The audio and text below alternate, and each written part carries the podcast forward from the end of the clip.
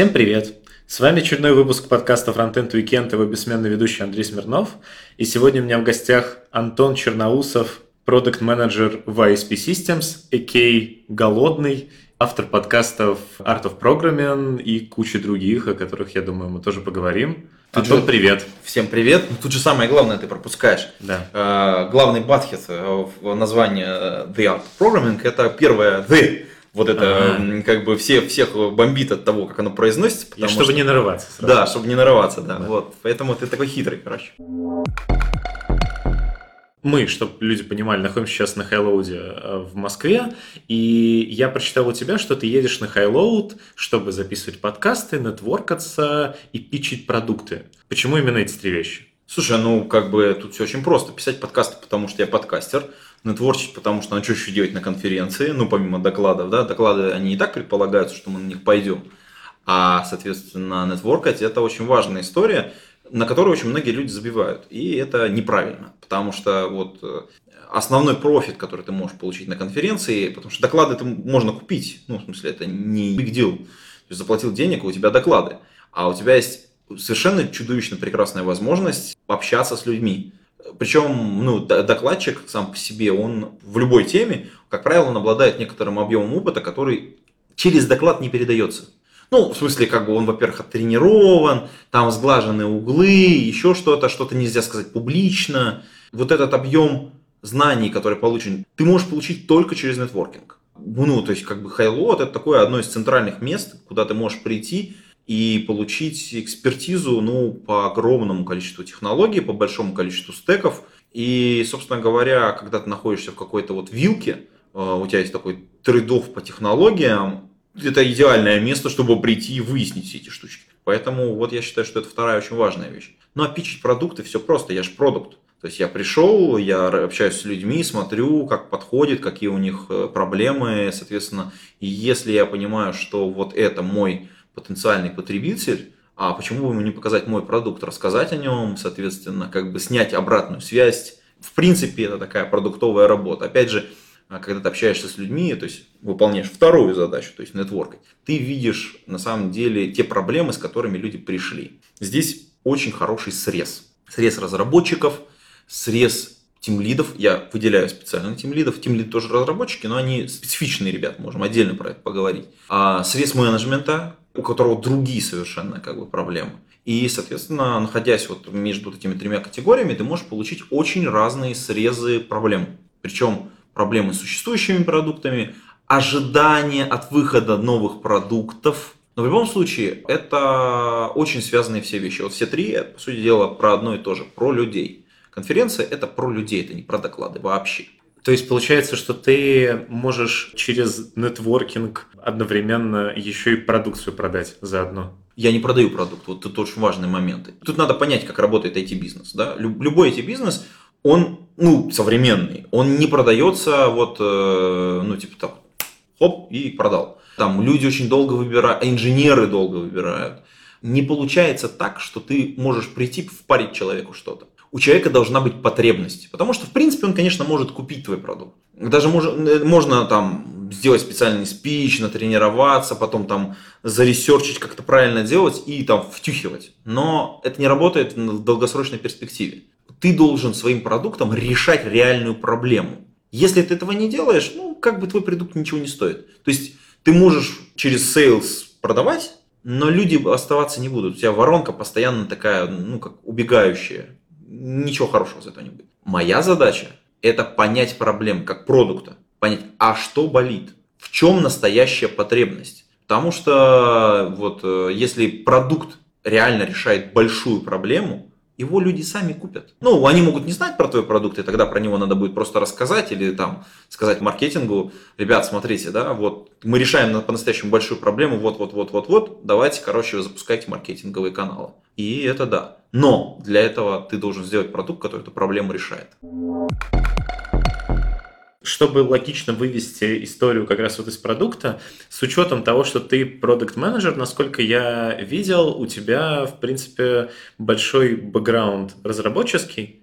Так получилось, так получилось, да. Ну, первую программу я написал, господи, дай боже, о памяти, то ли 99-й это год был, то ли 2000-й, за деньги. Первые деньги я получил вот где-то тогда. То ли 2000 год был, то ли 99 я точно не помню. 500 рублей. Я получил за свою программу 500 рублей. Ну, можете прикинуть, посмотреть там по ценникам. Это были хорошие деньги для студентов. На что потратил? На что потратил, не помню. То ли на шоколад, то ли на презервативы. Ну, uh-huh. вот, что-то, что-то в этом духе. А, но мне безумно стыдно за эти 500 рублей. Потому что продукт был, ну, как бы не очень.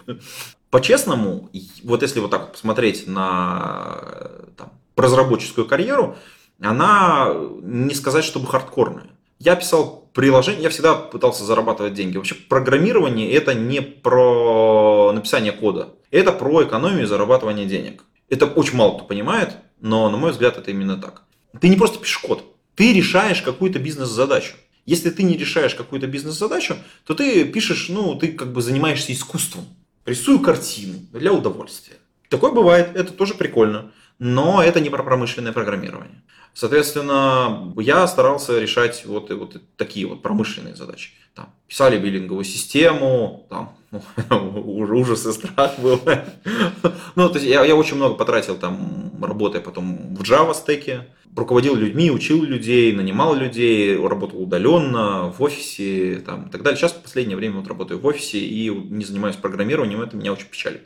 Ага, чтобы все понимали, э, это все было в Иркутске, правильно я понимаю? Да. Потому что ты оттуда, да. ты там закончил университет и все подобное. Ну, я родился не в Иркутске, а да, я в Иркутске закончил университет, да, и это Иркутский государственный, тогда еще технический университет, факультет кибернетики. И да, вся работа была в Иркутске. То есть сначала я работал у на провайдера, мы занимались, соответственно, оказанием услуг интернет, Тогда это было круто. Карточки вот эти, вот знаете, это, когда, когда стираются коды, там вводятся, вот это все, писал биллинговую систему как раз для вот этого всего безобразия. Модемные пулы, коннекшены, вот это все. Если кто-то с цисками имел дело, модемными пулами на, на, на циска, то вот передаю пламенный привет, ребят. Много бессонных ночей было с этим совсем связано. Но большая часть работ была, конечно, удаленной. Так повезло, так сложилось, что я поработал в коллективе, в нескольких коллективах, удаленно, и это было очень, это очень такое сладкое время.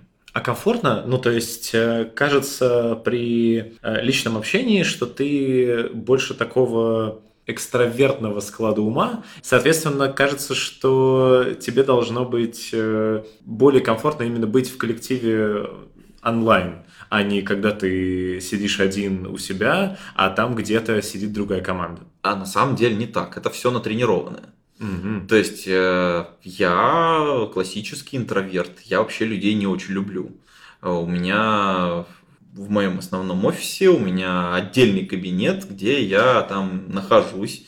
У меня там есть, ну, о боже, раскладушечка, чтобы вот если ты устал, достал раскладушечку из шкафчика, лег и отдохнул, поспал часок. Потому что иногда там голова болит после там собственно говоря, бессонных ночей, работы, там, отладки всякое разное. И вот потом собрал раскладушечку, убрал и в шкафчик. Все чисто, комфортненько, аккуратненько. А кабинет закрывается изнутри? Конечно, закрывается. Ну, что, все правильно, все должно быть так. Но э, последние там, года работаю в найме, часто в офисе. И вот у меня в офисе, например, там, я в кабинете, в котором 10 человек. То есть тоже могу работать. Это, это как это? Работа и личное ощущение твоего, твоей зоны комфорта – она может смещаться и в одну, и в другую сторону.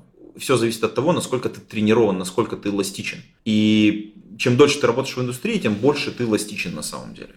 А, есть какие-то привычки, которые не убираются, но мы стараемся, вот, ну, если ты профессионал, то с тобой должно быть легко начать работать и легко начать и закончить работать. Вот начали, закончили. Соответственно, если нужно работать в офисе, значит в офисе. Окей. А, потому что вот работа, она вот со стальки до стальки, она вот такая, или столько-то часов, если работа по часам, или есть за объем сделанных задач. Ты должен прийти к станку, есть у тебя настроение, нет настроения, это, это никого работодателя не должно волновать.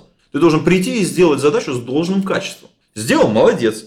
Не сделал, подожди. тебе же за это деньги платят. Ты должен чувствовать, что ты получаешь деньги не просто так. То есть ты их заработал. И тогда все круто. На самом деле мне очень нравится история, когда тебя нанимают, ну там, условно говоря, с тобой подписывают контракт на каждый месяц. Потому что тебя держат в тонусе.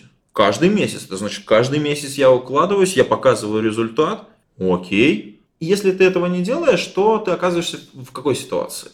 Ты оказываешься в ситуации, что м-м, сегодня можно не поработать. Сегодня что-то я устал, погода не очень, плохо себя чувствую. Ну, это вот у многих такое есть отношение к работе. Нет, когда ты в таком, в таком бодрячке, в тонусе, но зато ты очень четко ценишь время. Вот у меня время закончилось, все, спасибо. Я отработал. Дальше у меня своя личная жизнь.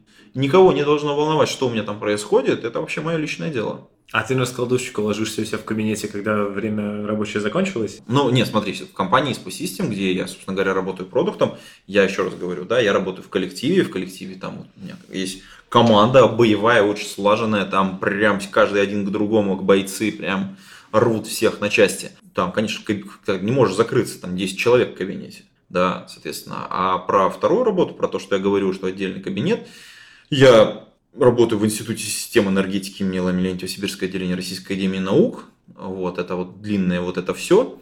Там, да, есть возможности. Очень круто работать удаленно, если ты работаешь в академическом университете. Потому что между Иркутском и Москвой 6 часов разницы. Ты с утра пришел, поработал немножечко, так сказать, в научной организации, поделал всякие дела, написал все, что нужно, закончил работу, отдохнул маленько, и вот у тебя разница 6 часов или 5 часов, ну вот с Москвой 5, да соответственно, между Иркутском и Москвой 5 часов. И вот еще можешь несколько часов удаленно поработать, поработать в команде одновременно в одной часовой зоне с теми ребятами, которые работают в Москве, если ты работаешь удаленно. А как ты совмещаешь? Когда ты работаешь в академическом университете, у тебя очень много свободы. С одной стороны, ты работаешь, создаешь какой-то продукт интеллектуальный или помогаешь людям создавать интеллектуальный продукт, а, работаешь в научных группах, и это особый тип работы. И вот когда у тебя такой особый тип работы, тебе иногда надо переключаться на что-то механическое.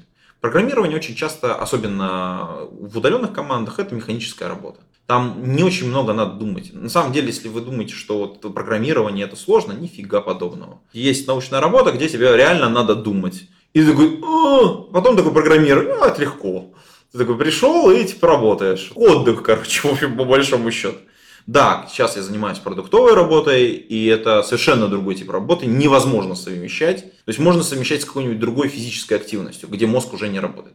Потому продуктовая, она аналитическая, то есть тебе нужно работать с цифрами, тебе нужно работать с людьми, это очень сильно выматывает. Здесь ты полностью должен быть с этим сосредоточен, ты не можешь совмещать ее с чем-то еще. А каким образом и зачем ты из разработческой работы перешел вот в эту продуктовую? И как происходил этот переход? Долго происходило, когда где-то в 2010 году я занимался, э, работал в удаленной команде, и мы делали стартап. Первый, потом делали второй стартап, потом третий стартап. Что-то было очень успешным, что-то было не очень успешным. Но в стартапе ты занимаешься не только разработкой. Почему это интересно? Потому что Здесь ты включаешь мозг и начинаешь думать и за пользователя, и за потребителя, и за аналитика, со всех сторон начинаешь проблему обсасывать. Вообще я считаю, что вот эти маленькие продуктовые команды, вот полноценные кроссфункциональные команды, они почему настолько эффективны? Потому что по-настоящему работает мозг у людей. История с тем, что э, разработчик пришел, сел, э, уткнулся в экран монитора, сделал 4 таски и ушел, это классная история, но эта история не про продуктовые команды от продуктовой команды хочется продуктового видения, хочется понимания, для кого они делают. И для этого команда очень сильно настраивается на это. Когда ты поработал один в одном таком проекте, во втором таком проекте, ты уже, в принципе, твой mindset очень сильно готов к тому, чтобы заниматься продуктовой работой. И иногда хочется переключиться. Это просто переключение. Другой слой работы. Если, чтобы вот привести пример, очень простой, очень понятный, это все равно, что работать руками. Ну, то есть вот э, каждый год я осваиваю какой-нибудь навык работы руками, просто для того, чтобы вот э, немножечко развиваться в этом направлении, просто чтобы понимать, как это все работает. Да, я посмотрел Инстаграм, у меня был про этот вопрос. Ну вот, да, то есть Инстаграм это отдельная тема, да. Ну, в любом случае, то есть, например, вот, думаю, что всем понятен будет сейчас посыл. Вы переезжаете в новую квартиру, там нет ремонта, и вы такие, м-м-м, и вы понимаете, что очень многие вещи вы можете сделать сами, своими собственными руками, просто долго. Если у вас есть много свободного времени, или вы очень интеллектуально устаете на работе, то поделать что-то руками дает возможность вот отдохнуть прям. То есть это просто вот это переключение срабатывает и все. Зашибись. Ну вот если вернуться, собственно говоря, к Инстаграму, да, то есть там у меня столярный Инстаграм, я там столярочкой немножечко увлекаюсь. Дело не в этом. Дело в том, что я уезжаю после работы, ну, там, условно говоря, в 6 часов вечера. У меня заканчивается работа, я еду, занимаюсь там столярочкой пару часов. И после этого я становлюсь суперпродуктивным с точки зрения своего мозга, потому что вот это все, все встречи, все, все, все закончилось, я вы, выклинул, вы, выключил все, что из головы вот это выкинулось, все лишнее, вся шелуха ушла, я опять могу интеллектуально поработать. Еще 2-3 часа я могу быть активным. Это очень сильно помогает делать свои пэт-проекты, немножечко программировать, а, поучить что-то новое. С каждым годом учить что-то новое, вот развиваться там в языке становится очень сложно. Ну, реально сложнее. Ну, не будем, ну, все, все люди разные, но сложнее. Потому что вот сейчас, вот, допустим, в команду, когда приходят новые люди, я прям вижу вот бывших студентов, насколько они реактивнее. Активнее, реактивнее здесь нужно подобрать правильное слово, но они быстрее, они быстрее все схватывают. И ты понимаешь, что, ну да, твое время как бы оно так уходит. Например, выучить новый язык, там, лингвистический, сложнее. Я там, ну, говорю сейчас, например, про тот же английский язык, да, или там про китайский, японский, кто там вот учит там с годами становится сложнее. Ты, ты учишь это, потому чтобы твой мозг не, как, не застаивался. То есть, например, там, я читаю книжки на английском языке для того, чтобы развивать память. То есть, потому что новые слова, осо- особенно классно, когда какой-нибудь автор, и он просто совершенно из другой области. Ну, причем фантастика не очень хорошо подходит, потому что там вот эти много придуманных, самопридуманных слов, и это просто какая-то чума, это, это все не нужно. А вот если ты какое-нибудь бытописательство читаешь, или там человек, который пишет там роман очень, хоть фантастический, но приближенный, там, например, вот э, к чему-то такому, вот, ну, близкому, к реальности, это очень круто. Так, мы немножко ушли в сторону. Так, вот здесь очень важный момент. Так. Поработав в стартапах, э, у тебя появляется mindset другой. И это просто переключение mindset а. То есть ты как бы уже можешь делать эту работу, и она интересная. Окей, это раз. А зачем? Интереснее ли она для тебя была на тот момент, чем работа программистом? Тут Хороший вопрос. Вся работа, она интересная. Я сейчас вот это, не, серьезно, это не сарказм. Практически нет никакой работы, которая была бы неинтересной. Давай на примере, возвращаясь как раз про то, что ты говорил, что team lead ы другие люди. Там вот для меня более-менее понятно. То есть люди, программисты, они растут, думают, что они растут по какой-то лестнице карьерной, и в итоге становятся team lead ами программистов. А это не про это, кстати. Нет, а я сейчас выведу на другую, да, на, то, да, на то, окей, что я давай. имею в виду. Затем тем лиды программистов становятся там менеджерами руководителями там людей в какой-то момент. И это тоже неправильно. И это, это, это все, я понимаю, что это все неправильно, но я говорю, что у них как бы выбора нет. Есть. Нет, ну... Подожди, ты хочешь как бы... А, все это заблуждение, все, что ты перечисляешь, это заблуждение. Вот чудовищные заблуждения. А, потому что, смотрите... Ну, это обычный вот банальный паттерн. Он это, обывательский. Это, это, это обывательский паттерн, да. но он неправильный. То есть, это mindset, который навязан и который к реальности имеет отношение, ну, как бы, нисколько. Ну, в смысле, как бы все так поступают, ну, потому что мы видим перед собой такие примеры. Но на самом деле это не так. Окей, и как раз по аналогии я хотел как раз вот на это и вывести. И это кажется неправильно, но в этом случае у людей, если они включают э, свой обывательский мозг и думают, что так, ну тут я достиг чего-то, пойду теперь руководить такими людьми. Это неправильно, я согласен с этим, но они так делают. Но если у тебя есть выбор, кажется, что продуктология и программирование – это вещи немножко из разных. То есть у тебя должен быть осознанный выбор, чтобы ты взял, отсюда ушел и перешел сюда. Понятно, что это переключение mindset а, но я больше про то, что это совсем другое, это немножко в бок. Не, ну безусловно, это в бок, но вот смотри, тут очень важный момент. Что, что значит быть хорошим программистом?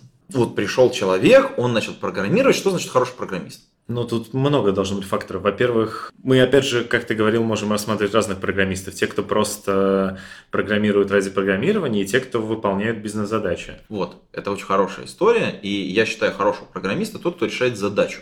Вопрос зависит, э, ну, как бы, кто ставит задачу и как она поставлена. Соответственно, программист, на мой взгляд, лучше и лучше и лучше и лучше становится в тот момент, когда ему нужно ставить задачу более простым способом. То есть, чем меньше времени нужно на то, чтобы поставить задачу программисту, тем программист лучше.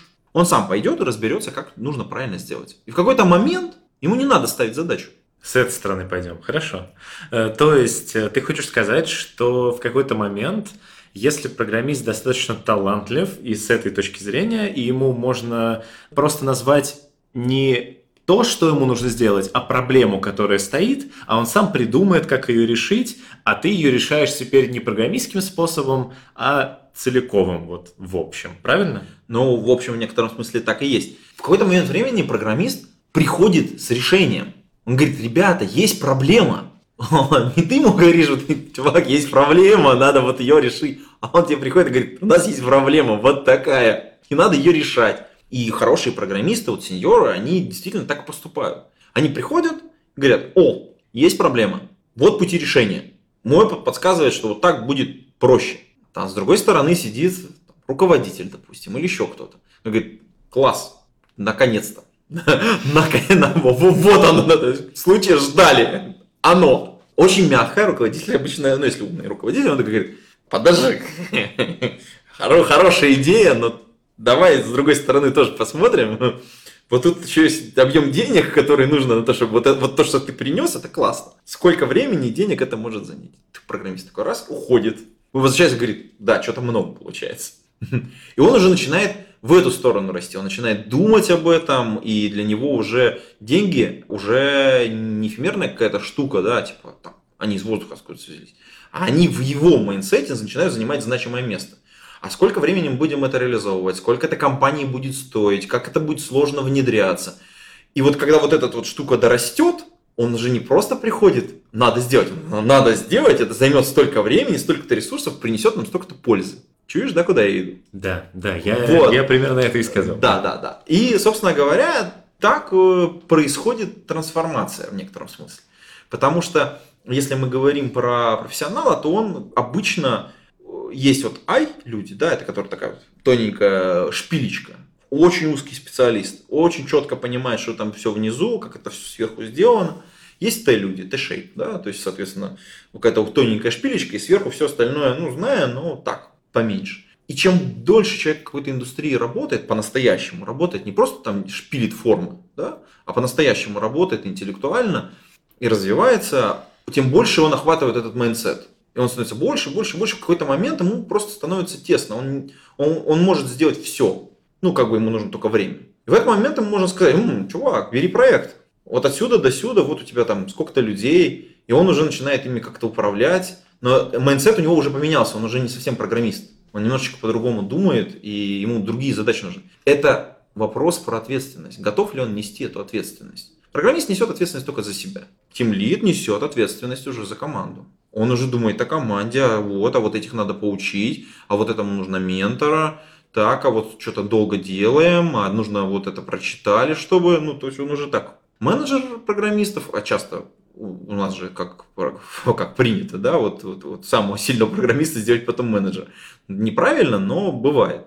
Хорошие, те, кто вот уже mindset свой поменяли, они в этот момент перековываются. Они, они уже знают, что да, есть деньги, что это не просто, что здесь вот trade-off, условно говоря, условно говоря, они программируют на другом уровне. Абсолютно. Он уже вынужден уходить от какой-то такой технической составляющей, программировать людей. Играть вот эти такие, ну не знаю, виртуальные шахматы так, вот этого можно поставить сюда, вот этого назначить сюда, вот это вот помочь, а вот эти вдвоем работать никогда не будут, потому что они друг друга просто ненавидят, а вот эту задачу мы вообще никогда не сделаем. Да, это раскладывание пассианса. Да, да. И это всем не нравится, кстати, безумно. Программисты вообще любят программировать. И очень печалятся, когда они этого не делают. А самое главное, печалятся от того, что чем больше они занимаются вот этим всем менеджерством, тем больше им это все не нравится. И очень многие находятся вот в депрессивном состоянии. Для многих это депрессия. То есть он, он был он специалистом, был востребован, всем нужен, а тут его все коллеги ненавидят. Какие-то метапы, которые он тут проводит для того, чтобы всех синхронизировать, все это ненавидят. Таски, которые он ставит, все ненавидят, его же никто не понимает еще, потому что он, он-то уже бежит вперед. Ну, то есть, как бы, очень много такого происходит. А потом, как бы, это все чинится. Ну, у меня, например, были знакомые, у которых не починилось. То есть их вот сделали. Но потом обратно вернулся. Да, они, они очень долго страдали, э, говорили, что у меня, кажется, и не получается, мне это не нравится, и вообще все очень плохо. И в итоге они возвращались к программированию через там, полтора года. Это частая история, и здорово на самом деле, что есть люди, которые к этому предрасположены. У меня маленькая дочка, вот, например, она танцует. Ну, как танцует? То есть ей нравится под музыку двигаться. Да? Это не значит, что она всю жизнь будет танцевать. Ну, просто сейчас ей нравится. И у нее получается. И вот мы отправляем ее на детские танцы, она там растяжку делает. Недавно вот на шпагат села. Ну, почти села. Маленький ребенок, ну, как бы, и для нее это игровая форма, она получает от этого удовольствие, и для нее это не сложно абсолютно. Например, но если я сейчас, например, попытаюсь ее научить играть в там, какие-нибудь шахматы, это будет сложно и, скорее всего, ей не понравится. Она не будет этим заниматься. А вот, например, в Го, да, может, мы играем. Я как раз хотел вывести вот к этой предрасположенности. Кажется, что и в случае менеджеров-программистов, и в случае вот перехода в продуктологию будет сильно лучше, и кажется, что там на примере тебя, там на примере меня, я просто, ну, мы не особо не знакомились еще, я как раз менеджер программистов. Uh-huh. Вот, э, с предрасположенностью к этому намного проще в этом, а без нее намного сложнее. И кажется, в это и лезть не стоит. Я к чему? К тому, что ты без какой-то изначальной предрасположенности к этому, к такому решению вопроса и к такому подходу к задачам, ты бы туда не ушел. Может быть, может быть. Можем, э, на самом деле, мне кажется, что очень сильно зависит от воспитания. Так получилось, ну, что у меня очень хороший отец, который вложил в мое становление, наверное, ну, какое-то количество усилий.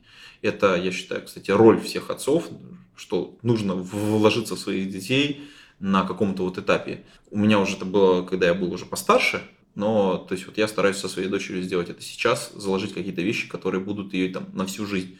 Микро, микроинтеллектуальные бомбы, которые взорвутся где-то там через 10-15 лет. То же самое с, с вовремя подсунутой книжкой, вовремя рассказанной историей, поданным примером, потому что ну, там, ребенка можно учить только примером. Вот, например, э, мой отец был главным инженером, там, соответственно, э, строил волокно между Владивостоком и Иркутском, например, и просто одна из историй – я как-то пришел к нему в контору, а у него на столе огромные кипы бумаг и бумажников. И всяких таких, знаете, таких вот в кожаном, в кожаном переплете были э, в советское время такая была, во-первых, дорого, всегда было дорого и богато. На самом деле вот в этих кожаных обложках были ежедневники такие они еще закрывались на замочек, были, я не знаю, по-моему, полувоенные какие-то. И мне стало интересно, что это такое, и отец мне показал. Это были действительно ежедневники, и они были составлены очень странным образом. Там был, во-первых, там было расписание на день, что нужно сделать, три цели, которые надо достигнуть, и был такой протокол дня. С кем встречался, что делал, каким договоренностям пришли. И это было все записано одним цветом, ну, то есть там, ручкой. Тогда еще чернила были такие, чернильные ручки. А потом был красный карандаш, которым было поверху написано, например, на некоторых страницах. Смотри ежедневник такой-то от такого-то числа. И, соответственно, вот я попал как раз на тот день, когда у отца это было все разложено на столе. Огромное количество ежедневников э, с разные года, соответственно, записные книжки. И они, естественно, очень большие, они были не нумерованные, и было очень здорово смотреть это был такой протокол работы. А, когда ты работаешь с большими массами людей и большими сложными проектами, тебе нужно все состыковывать. Но ну, не было там ни Excel, ничего вот такого. А может такой вопрос? А зачем красным карандашом было писать поверх «Смотри в другой ежедневник»? А потому что там был, например, договоренность о чем-то, что сейчас не было сделано. И нужно было выяснить, чтобы у тебя вот этот разговор, вот этот плохой состоялся. Почему? Меня научил, что каждый значимый разговор – который у тебя происходит, менеджерский, тебе надо запротоколировать. Каждую встречу, которая значима для твоей карьеры, она обязательно должна быть записана, зафиксирована. Если бы мы с тобой вот сейчас поговорили бы на какую-нибудь там менеджерскую тему, а потом мы разошлись, это не значит, что мы с тобой о чем-то договорились вообще. Ты завтра скажешь, что мы не договорились. А если я после нашей встречи напишу письмо тебе в электронной почте и отправлю, и ты мне скажешь «да-да-да», то у нас будет с тобой а. письменный протокол, и б. это будет какое-то, хоть какое-то цифровое свидетельство о том, что мы с тобой действительно договорились об этом. И это очень сильно помогает, потому что через там годы ты можешь выяснить, как на самом деле себя человек вел. Соблюдал ли он сроки, правильно ли он выполнял, давал какие-то обещания там и так далее. Это очень помогает сейчас мне в моей работе, потому что очень много различных встреч, каждую встречу я такую протоколирую, она мне дает возможность оценить. Вот с этими людьми я больше никогда работать не буду. Почему? Потому что они себя плохо ведут, некультурно, очень плохо. Говорят одно, не соблюдают сроки, то все пятое, десятое, неприятненько. А вот с этими людьми я всегда пойду работать. Почему? Уже без эмоций ты можешь оценить это только постфактум, если у тебя есть какой-то набор вот этих логов. Это вот просто пример воспитания, которое я получил. И мне кажется, что вот таких приемов их очень много. Казалось бы, да, вот если сейчас любую книжку по тайм-менеджменту или там по управлению людьми открываешь, поставил задачу, пусть запишут, тебе скажут. Вот эта вот постановка mm-hmm. задачи, как понял задачу, вот рассказывают, объясняют. Вот, в советское время все было. Так готовили настоящие управленческие кадры. Да, вот, запиши свою задачу. Теперь расскажи мне, что ты понял из этой задачи. По пунктам, окей, все. Да эту бумажку сюда, спасибо. Она приколота э, такой скрепочкой к ежедневнику. Открываешь, вот, вот задача, вот ты ее записал. Вот твоя копия, вот моя копия. Ок, ок. Пункт один сделан, один сделан, два сделан, два сделан, три не сделан. Почему не сделан? Выясняем. То есть это вот это, это все организа... научная организация труда, она все все было. Я так понимаю, что ты все еще пытаешься э, быть в курсе разработки и даже каким-то образом там поддерживаешь форму, не знаю, как это называется. Ну да, да, да, да. Ну, недавно вот выбирал э, новый проект, э, попытаться сделать на чем.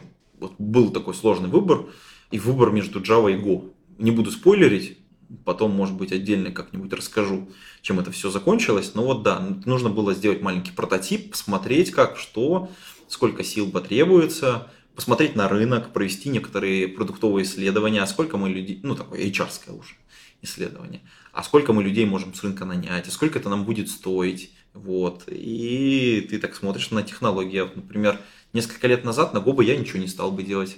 Кстати, здесь, если вдруг тебя слушают ребята, у которых я там пильнул микросервис на Go несколько лет назад, два, по-моему, года уже прошло. Вот э, я это получил безумный опыт, ребят, спасибо большое, это было очень круто. Вот, но это, это, это была помощь. Ребята говорят, а хочешь научиться? Каждый год стараюсь чего-нибудь новенькое изучить. Это всегда сложно, но вот нужно выкроить время. Если есть реально существующая проблема, ее надо решать. И вот э, у ребят была реальная проблема, а рук не хватало. И была возможность учиться. Для них это было прикольно, потому что как бы вот взрослый дядька пришел. Да, еще раз, это большая opportunity. Вот такие стажеры, стажерские программы. Приходите в любые компании, где есть открытые стажерские программы. Задач всегда больше в любой развивающейся компании, чем рук, чем рук, которые могут эту задачу сделать. Пришел, сделал, если с тобой легко начать работать и закончить работать, еще раз говорю, да, любой человек тебя готов взять вот прям с порога. Окей, okay, отдай вот совет как э, менеджер, э, сам сортов менеджеру, mm-hmm. э, каким образом, ну, сколько вот часов в день стоит тратить, чтобы вот эту форму поддерживать? Просто у меня примерно такая же проблема, я тоже очень хочу продолжать быть в курсе, продолжать как бы не терять навыки, которые когда-то были. Как вот это оптимально сделать, если у тебя уже есть какой-то опыт? Слушай, это всегда плохо делается. Вот э, совмещение очень тяжело делается. Сколько часов свободного времени в день, например, ты уделяешь? 2-3 часа вечером. И что это? Это именно какое-то написание кода, либо что-то изучение чего-то? Это все вместе. То есть вот смотри, да, техни- технически как выглядит рабочий день. Угу. Утром ты встал, отвел ребенка э, в школу, в садик, свози- приехал на работу, отработал рабочий день, э, поехал, поработал руками, ну или там забрал ребенка и с ребенком пообщался, или вместе вы поехали там к бабушкам, то все. В 9 часов ребенок должен лечь спать. Ну там в 9, полдесятого. И потом у тебя еще 2, там час, 3, а, ну в зависимости, а если в 9, то у тебя больше времени, в 10 меньше времени. Вот, а в 12 ты тоже ложишься спать, а потом опять утро. Давай тогда, наверное, перейдем а, к следующей большой части того, что я хотел спросить, это я хотел поговорить немного про подкасты. Ну, начну издалека. В принципе, поправляй, если я буду ошибаться. У тебя в целом было три подкаста. Один, соответственно, The Art of Programming, второй про книжки и третий диалоги о будущем, который, по-моему, уже э, в полумертвом состоянии. Там последний выпуск был в прошлом году. Да. Был еще один подкаст, но его сейчас не найти. Он недоступен. Что значит издалека начну? Я нашел что у тебя на странице в блоге, что ты, у тебя были какие-то пачка старых выпусков э, Word of Programming, которые ты решил удалить и сейчас они есть там только архивом, а потом, типа, еще какие-то более старые выпуски снес. Вот зачем ты это сделал и как ты на самом ну, деле? Ну, смотри, тут важный момент. Э, подкаст, вообще, вот, как подкастер, подкастеру скажу тебе, э, что э, подкастинг это театр. Вот, в том смысле, что вот была какая-то большая идея про такой, про коммуникации если мы посмотрим, то вот когда-то был театр, и театр был огромный, большой и занимал, был очень значимым. Потом вместо театра появилось радио, и театр стал маленьким. А потом появился телевизор, и театр стал еще меньше. А радио тоже стало меньше. И вот каждая следующая штучка, которая появляется, она уменьшает вот э, зону области театра, но театр не исчезает. Он достиг некоторого вот этого минимального базового порога, который, вот, ну, некоторую такую аудиторию, да, и он существует. И вот подкаст это тоже радио. Ну, в смысле, тоже театр, радио, ну, что-то такое, да, то есть это некоторый, некоторый такой жанр, который есть и который, видимо, никогда не исчезнет уже. Ну, то есть он уже состоялся как жанр и, видимо, будет с нами надолго. Дело в том, что, там, начиная в 2008 году, ты записываешь много-много-много выпусков. Потом большой был перерыв, много экспериментов разных, какие-то были удачные, какие-то неудачные. И подкастов просто много. Их никто не будет слушать. Вот представь, что ты приходишь, ты новый человек, ты попадаешь вот в эту воронку подкастов, ты начинаешь слушать и начинаешь, ну там, сейчас там, по-моему, 180-й подкаст или там 200-й уже скоро будет, там, в зависимости от того, когда что выйдет, да. И вот ты пришел в подкаст-ленту, а там 200 выпусков. И ты такой, ммм, это записан в 2008 году, боже мой, старость какая. И, возможно, это просто тупо не актуально. И поэтому э, я убрал первые 100 выпусков для особых ценителей. Вот кому вот очень хочется прям. Ну, то есть, это же, ну, когда ты их убираешь и кладешь под замок, и даже вешаешь небольшую денежку, ну, она номинальная, там, по-моему, там, то ли 5 долларов, то ли 10, какая-то там цифра, да? Это нужно очень захотеть, прям очень сильно захотеть, заморочиться, скачать их, чтобы послушать. То есть, это прям большой-большой порог это как с сайтами, да, вот на, mm-hmm. чем глубже в сайте или в программе находится какая-то функциональность, тем реже и пользуются. Потому что это нужно пойти туда, в закладочку там, нажать то, сходить сюда, нажать это. Тут то же самое. Кому надо, вот очень-очень надо, они туда пойдут и это сделают. Но человек должен этого реально хотеть. Новый человек приходит, он видит там последние там 80-90 подкастов и окей, ну да. Там, то есть, до Нового года хватит. До Нового года хватит, да. да. Плюс они выходят достаточно регулярно, он подсаживается на новые выпуски, старые просто может не слушать. И вообще, я, мне кажется, это хорошая практика убирать какие-то, знаешь, как, как из театрального репертуара, вот это вот, вот старое снимать. Мне кажется, это правильно. Окей, хорошо. Не, просто кажется, что довольно типичное поведение – это послушать последний выпуск, если понравилось, пойти в начало, послушать какой-нибудь там первый выпуск, понять, насколько все это поменялось, а дальше уже там протыкивать, что интересно. Ну вот, с одной стороны, ты прав, но с другой стороны, это, если мы говорим про конверсию там, в подслушателей, то у любого подслушателя у него есть некоторый way, путь внутри вот этого подкастинга – он попадает на подкаст, ему он вроде как зашел или понравился, и вот у него выбор, что послушать. А если он видит перед собой там 10 выпусков, есть высокая вероятность, что он их послушает все, все 10. Ну, потому что там еще задора хватает. Когда он видит их 100, он говорит, м-м, послушаю не все, а выборочно какие-то, да, вот он уже там, там темы уже смотрит, выбирает, у него уже определенные ожидания складываются. У него, когда мало выпусков, у него нет ожиданий. И, соответственно, вот в идеале, конечно, вот старые выпуски, там, я не знаю, больше, когда их 20, убирать, мне кажется. Но я пока не настолько радикален. Интересно. Вот. Я думаю, что вот нужно оставлять год, ну максимум два года вот выпусков. Потому что, во-первых, они протухают, они становятся старыми. Это же как новости. Вот ты послушал, ну там типа как бы все. Сегодня они еще актуальны, но за вчера еще можно послушать, ну за позавчера можно послушать, да. Громкое какое-то событие было, можно послушать, типа, такое как в архив сходить. Типа. Но, а больше, наверное, не актуально. Ну, наверное, зависит от формата. То есть я пытался эту проблему решить немножко по-другому. У меня 78 выпусков моего подкаста, 78 интервью с разными людьми. Вот. Кажется, все равно проблемой остается, что то, что было год назад, я записывал, мне уже люди пишут, что кажется, там информация, и то, что было со мной тогда, не актуально сейчас, и можно бы уже перезаписать еще раз. Я подумаю над этим, но не знаю, кажется, что немного это могло решить проблему. У тебя, наверное, тоже что-то похожее. Ну, да. Э, тут, тут еще видишь, какая интересная история. Мы в этом жанре находимся, и когда ты записываешь, ты же получаешь удовольствие от этого. Ну, но явно больше, чем когда монтируешь. Да, да, да, да, да, да, да. И, соответственно, как бы произвол... когда ты видишь э, большую стопку чего-то, ты просто складываешь сверху этой стопки и такой думаешь, ну вот еще одна штука. А когда ты в конце, м-м, их было всего 20, и 21, ну окей, Впереди много нового. Мне, мне кажется, это такая внутренняя мотивация, чтобы эта стопка росла. И просто как это, это как груминг в бэклоге. То есть вот, пришел, там что-то много всего, ты такой, О, блин, это мы никогда не сделаем, не переслушаем. Это очень похоже. Берем и как бы сносим какое-то количество просто неактуального. Мой любимый вопрос – зачем? Зачем, в принципе, ты это начал делать? Заниматься подкастингом? Да. О, это хороший вопрос тут надо обратиться э, к этому, он философский немножко, да? Кажется, кажется, что это было популярно. Ну, в 2008 году. В 2008 году, да. Это, это, это какой-то бум был, я вот не помню. Все пытались в это играть. И это было, ну, это как игра, это было очень здорово, интересно, увлекательно.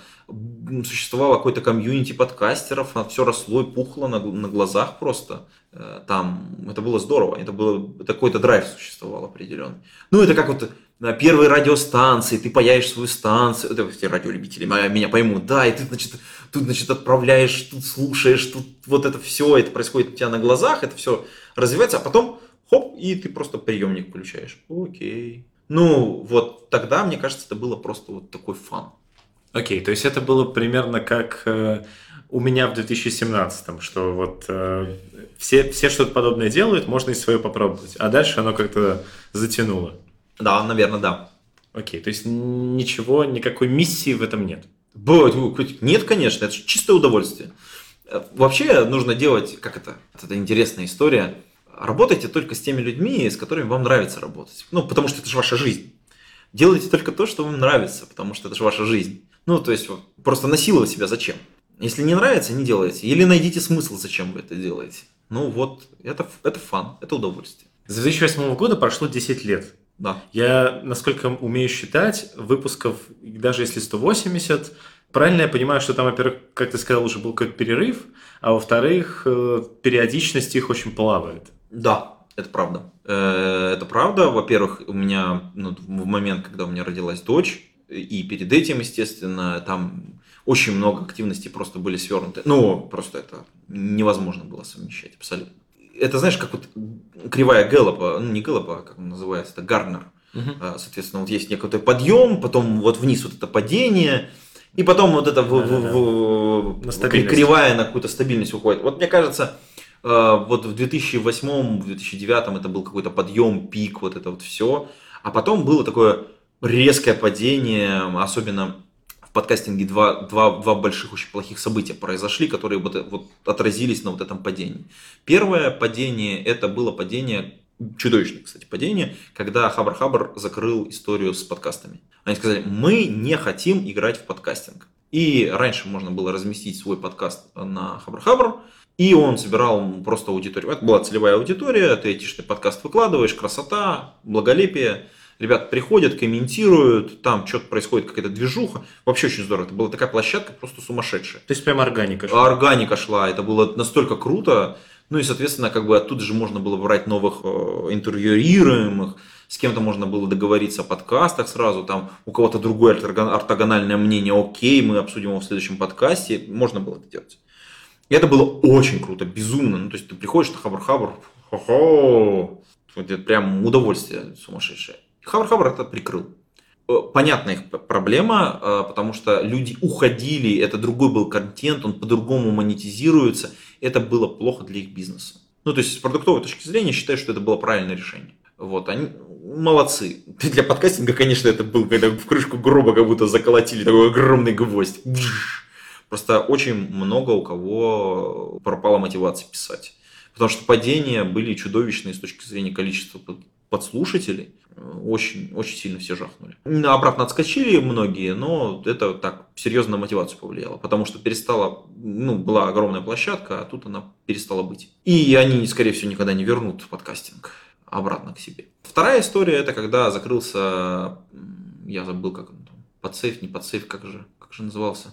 У Василия Стрельникова был э, специальный портал для, для подкастов. Вот. И он закрылся, это было тоже второе место. То есть туда приходили люди увлеченные, это была такая афиша всех подкастов в Рунете. И они пропали. Там, конечно, очень долгая была история, была долгая агония, но все равно это тоже уже был такой, как бы, предпадение совсем. Ну, если мы говорим про подкастинг, то это вот были два таких очень больших события для айтишных подкастов, для многих. Потом все оклемались, как бы все такие, типа, ну да, ну окей. ну, и... наверняка кто-то закрылся, и, или таких не было, все были слишком увлеченные? Нет, я думаю, что многие закрылись, много подкастов не случилось. Я думаю, что если бы Хабар Хабр оставлял или как-то вот э, коммуницировал с подкастерами, возможно, из этого мог бы получиться новый портал для подкастинга. Но так как они уже закрыли эту себе дорогу, они не стали открывать для себя эту, вот этот ящик Пандоры еще раз. Десять лет прошло. Почему ты все еще продолжаешь этим заниматься? Да Кажется, потому, что должно было уже... Получаю удовольствие до сих то есть, пор. То есть, это, то есть это не может надоесть? Нет, это надоедает иногда, но дело же в том, что чтобы получать удовольствие, нужно развиваться. Нужно делать что-то по-другому, или что-то лучше, или что-то просто что-то делать по-другому. Потому что если 10 лет делаешь одно и то же, ну как бы да, надоедает. И когда мне становится грустно и неинтересно что-то делать, это значит, что я делаю просто очень долго все одинаково. Надо просто что-то делать по-другому. И что ты, вот, ну, как, какой-нибудь пара примеров, что ты меняешь? Ну, кроме того, что новые подкасты делаешь. Кроме того, что новые подкасты делаю. Ну, вот смотри, сейчас у меня появился очень хороший жанр, мне кажется, я его потихонечку оттачиваю. Это жанр выездных подкастов. Э, до этого я их редко делал или делал как-то так, они не были отдельным жанром по большому счету. Сейчас я понял, что это надо делать, и это меня тоже мотивирует. Например, приезжая на конференции, я пишу обязательно подкасты. Многие подкастеры этого не делают. Ну, то есть, в смысле, как бы они такие, мы ходим, договариваемся о том, что будут подкасты, но принципиально не записываем, потому что мы заботимся о качестве звука. Да, ну да, ну черт возьми, у тебя уникальная возможность. Пользуйся, бери, делай. А как вот, например, я как раз забочусь о качестве звука, поэтому я человека из Иркутска, которому я в Иркутск, очевидно, не приеду, и онлайн с ним говорить тоже не хочу, хочу поговорить лично, я цепляю его на конференции. По-моему, ну, это разумно. Вот, вот, да. Мне кажется, это тоже разумно, поэтому вот такой жанр. Ну, соответственно, как бы там проблемы с оборудованием, они как-то потихонечку решаются. Нужно понимать, что звук, вот мы пишем с тобой на совершенно замечательный микрофон, у меня для стационарной записи точно такой же. Оборудование стоит денег, соответственно, есть э, как бы задача, которую ты как бы вот откладываешь денежку или там каким-то другим образом добываешь денежки, зарабатываешь на свое хобби, увлечение, обновляешь аппаратуру и, соответственно, записываешь звук. Э, соответственно, чтобы грамотно это сделать, нужно потратить какое-то количество времени, ресурсов. В итоге это получается хорошо. Ну, по крайней мере, ты получаешь от этого удовольствие. Немножко по технике. Во-первых, хотел спросить, э, я послушал, э, у всех подкастов разные вступления. Да. Вот эти вот, в принципе, не знаю, можно ли это назвать джинглом в случае Art of Programming, там не только джингл. Как это все придумывалось, как это делается, сам ли ты это пишешь и так далее? О, да, там вот у The Art of Programming, там история такая. Есть э, такой совершенно чумачечий чувак, точнее такой человечище Радио Гринч. Когда-то мы там с ним переписывались, он смотрел на подкаст, сказал, м-м, слушай, надо сделать тебе заставку. Я говорю, ну, я пытаюсь, но у меня что-то плохо получается. И он сделал э, заставку. Для меня записал специально вот там такую заставочку для подкаста красивым английским языком, полностью правильно произносит. Я, я вот большое спасибо. Просто вот там меня долго стебал народ. У меня чудовищное произношение английского языка, и с этим ничего нельзя сделать. Я пытался, я работал там с тренером, с тренером, с еще одним по скайпу проводил занятия. Я читаю английскую литературу, ребята, читаю, я слушаю очень много английского. Ничего не могу с собой поделать, это как-то не правится. Или нужно приложить больше, сильно больше усилий для того, чтобы поправить свой вот этот вот дурацкий акцент, э, который все стебут. Окей, хорошо. Э, и, соответственно, в случае вкусных книг и диалогов о будущем, угу. вот эта вот музыка сама откуда берется? Там есть э, музыка на введении и заключении и подложки. Музыка на введении и заключении – это музыка из GarageBand, то есть это под, ну, как бы такая софт для, для подкастинга. Это стандартная смысле? Это стандартная музыка, да. Это ничего страшного. Там, там есть огромная библиотека бесплатная для подкастинга, доступная. Она там по лицензированию, можно ее использовать. Ну вот. А, да, ее, если да, да, галочку ставишь, она скачивается, там просто несколько гигабайт или там, я не помню сколько. И потом там долго-долго в ней и ползаешь и смотришь все спецэффекты оттуда. Э, свожу я не, не в GarageBand, потому что мне не нравится, как там сводка происходит. Вот. А что касается нижней подложки, то музыка это э, подсейф музыка, которую я не помню где нашел, но у меня где-то она в титрах везде вставлена, что вот она подсейф, и вот она вот, вот автор, идите сюда, там, по-моему, даже ссылка есть. В, в технических где-то там характеристиках, там в соответствии с лицензией положено писать, и они автоматом, она автоматом при генерации подкаста, она туда вставляется. Окей, хорошо. Как, в принципе, были выбраны, ну вот в случае этих трех подкастов, вот темы этих подкастов? Почему именно это? Почему не что-то другое? Все очень просто. Во-первых, я очень люблю книги читать. Это какой-то такой вот level. А, во-вторых, я занимаюсь разработкой программного обеспечения всю жизнь и, ну, сознательную. Профессиональная карьера, можно так сказать. Она вокруг этого всего всегда как-то крутилась. Кроме там первых самых работ, ну, про это оставим за кадром. И, собственно говоря, здесь выбор очень был простой. А третий подкаст, про который ты сейчас упоминал, а номерно он четвертый, э, собственно говоря, диалоги о будущем, э, это была попытка попрыгнуть в другую вообще сторону, э, поговорить о том, что нас может потенциально ждать. Мне вообще эта тема очень интересна, вот этого понимания, а что может быть и как может быть по-другому. Просто поразбираться в теме. Э, там записано, по-моему, 5 или 6 выпусков, и, по-моему, я остановился, потому что как-то не пошло. Хотя там темы были там про образование, например, про современное, что, как оно работает, про либертарианство, как оно устроено вообще изнутри. Там была тема, посвященная ну, либерализму, например, что это такое либерализм, авторитаризм и как это все, как это все работает, как, как, какая механика изменения между, вот, между режимами, потому что общество это такой сложный организм, как сложная, любая сложная система, она переходит из одного состояния в другое, в некоторое равновесное. Вот. И было интересно вот именно вот с этих сторон посмотреть на эти истории. Нужны были эксперты, которые могут уделять свое время. К сожалению, этим просто нужно заниматься. И так много времени, как оно требует того, чтобы это получилось хорошо, у меня просто нет времени.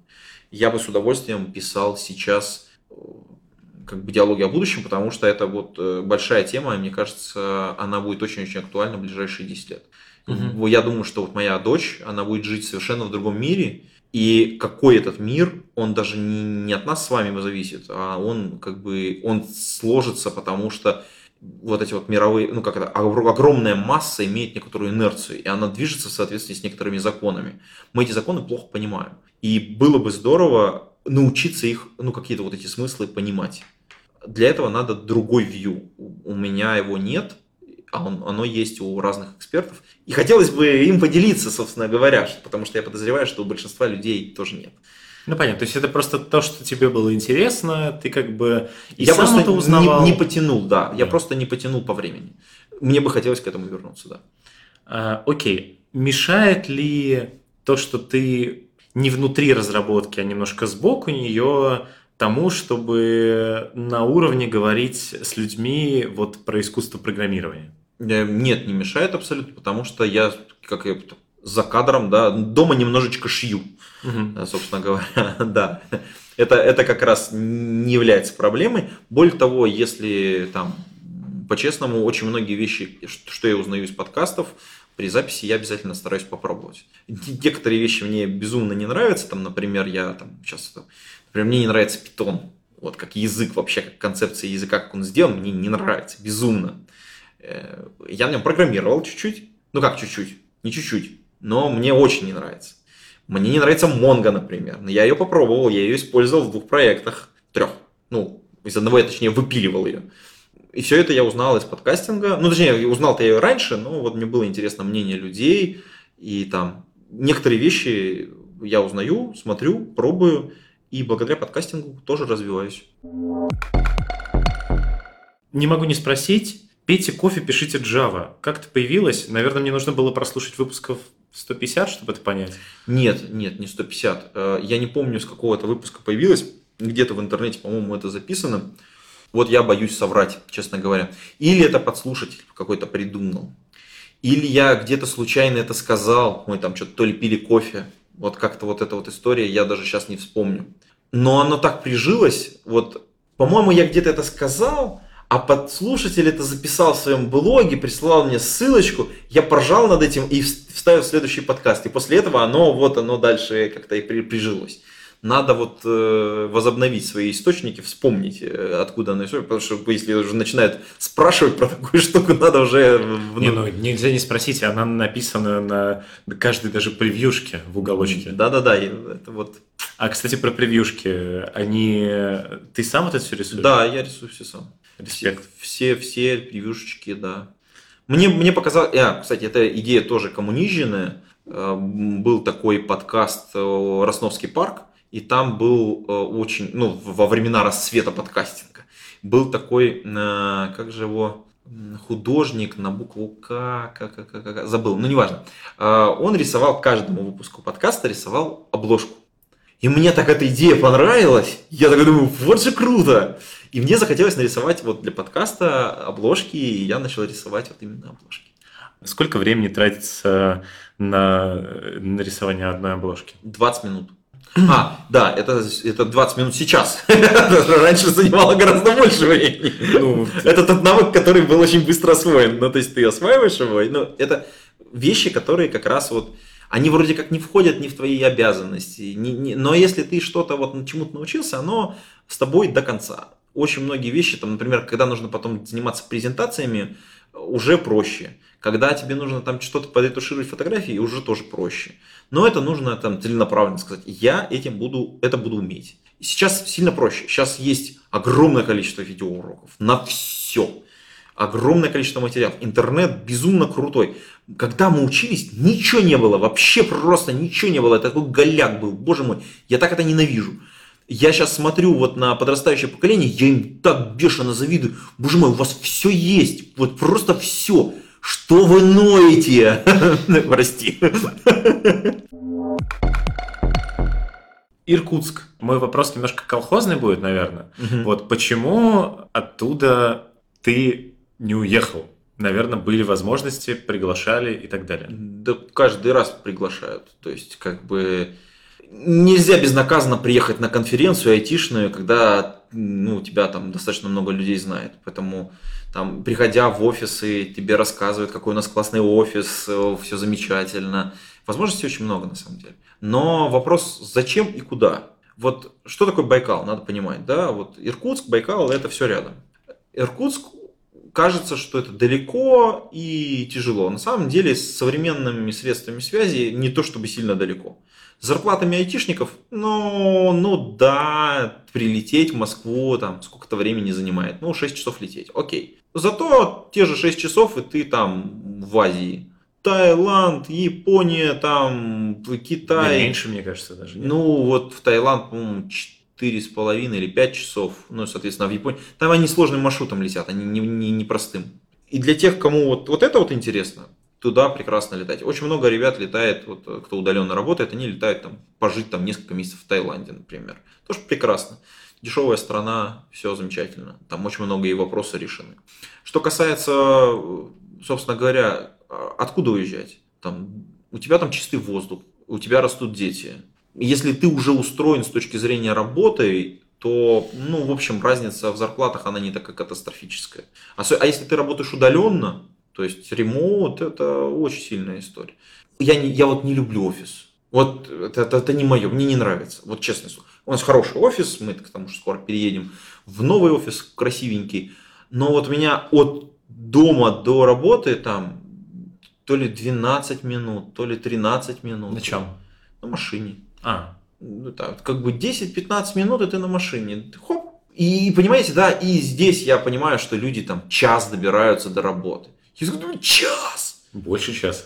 Это же, это же кошмар какой-то каждый день. Каждый день. Это, это, это, ты- ты как бы, ой-ой-ой, это 22 рабочих дня, ну 20, 20 рабочих дней, предположим, в, в месяце. Это значит, это 40 часов. То есть целая неделя пропадает просто в дороге. Ребята, это же кошмар. Нет, ну как бы да. Стоит ли ради того, чтобы не тратить час на дорогу, уезжать в Иркутск? Вот это вопрос. Но Наверное. если ты там уже находишься, да, и как бы, ну нет, тут много вопросов на самом деле. Можно, как бы, сейчас современные средства позволяют жить где угодно.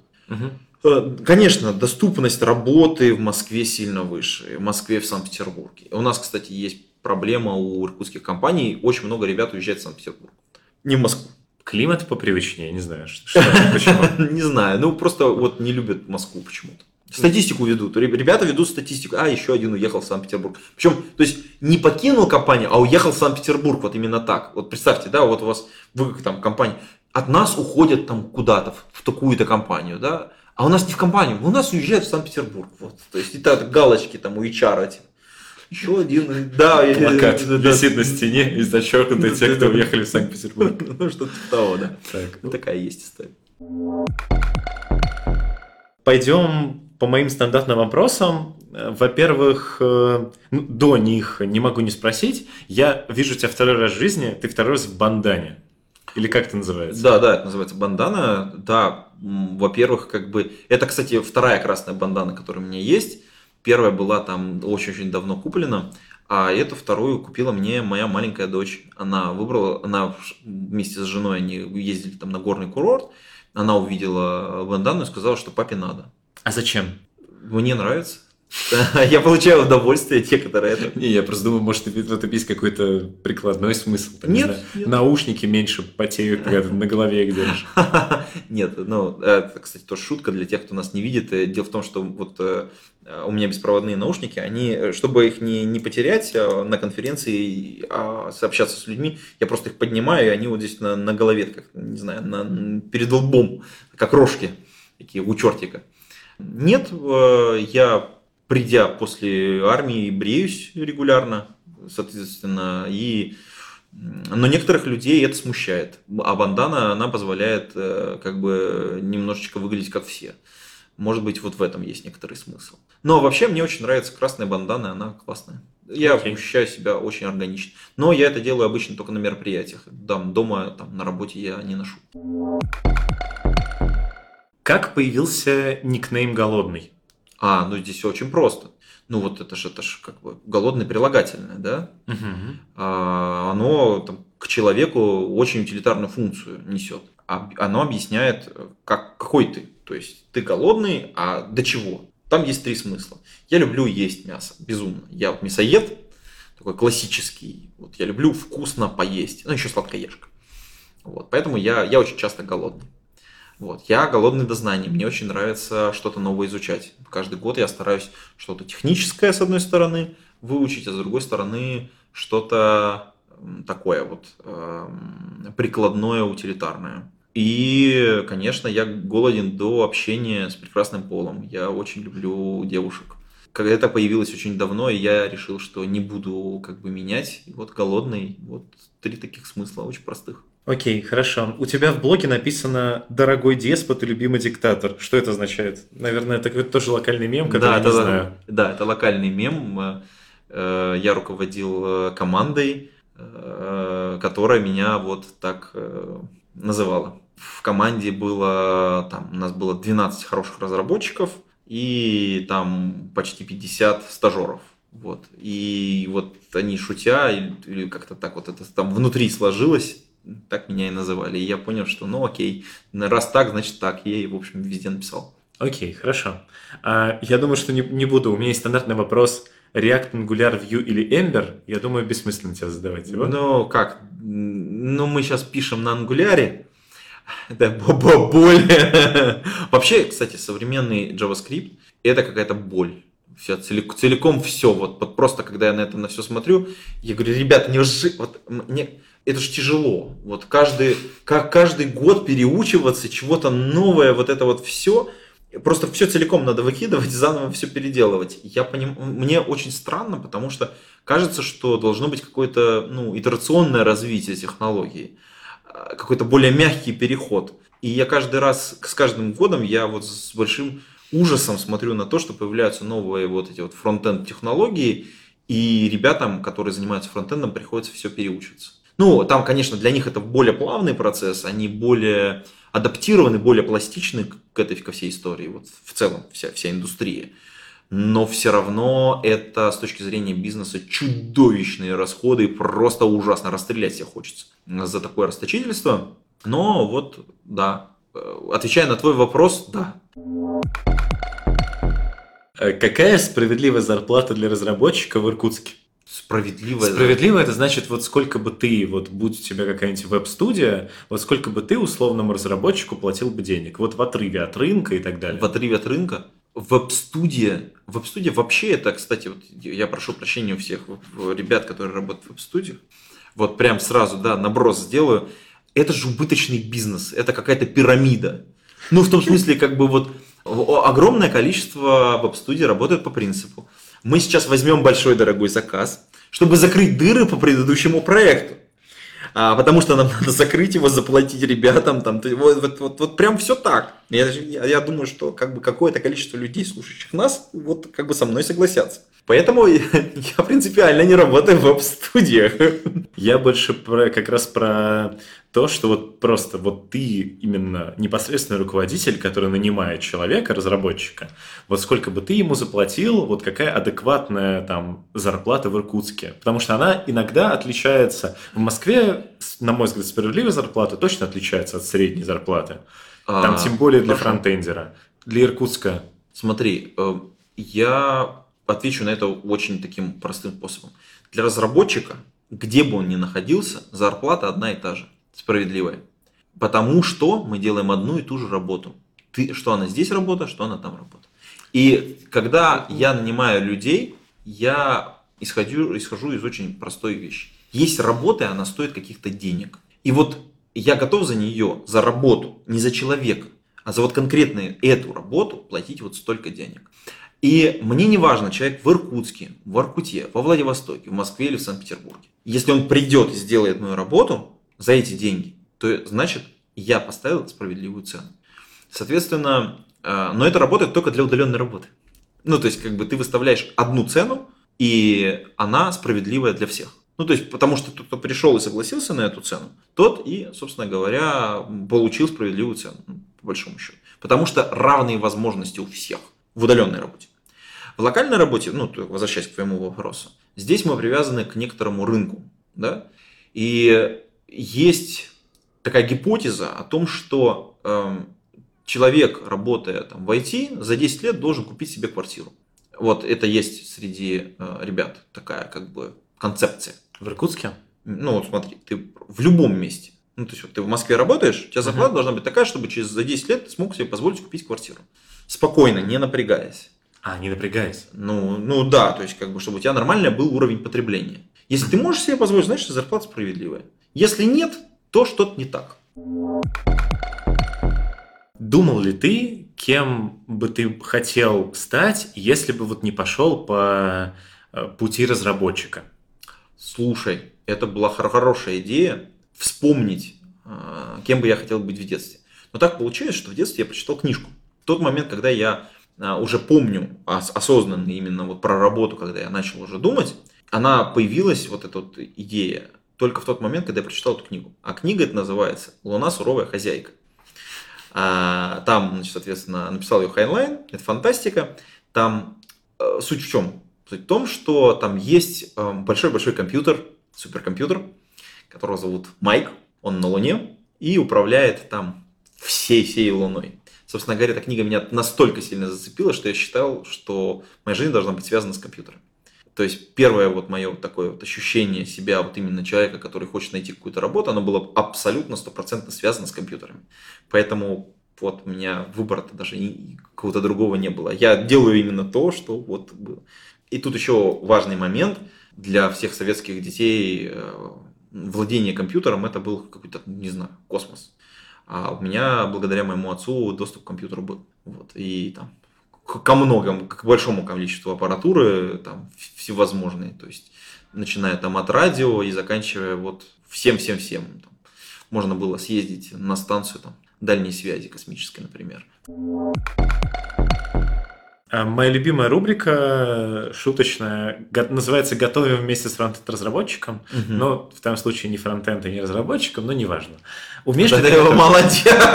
не фронтенд, да, не разработчиком, да, окей. Умеешь ли ты готовить? Да, конечно. Отлично. Тогда вопрос такой. Какое самое сложное, либо самое любимое блюдо ты когда-либо готовил? И расскажи какую-нибудь забавную историю, связанную с этим. Ой, одновременно и то, и другое – это плов.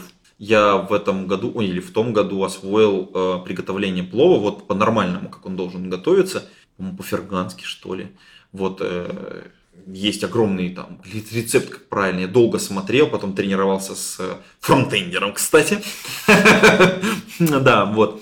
И теперь готовлю плов. Умею, практикую, мне очень нравится. Купил казан, все дела, и, в общем, как бы готовлю там такой, по-моему, 12 литров. И вот с большим удовольствием, все как положено, на курдючном сале, все дела.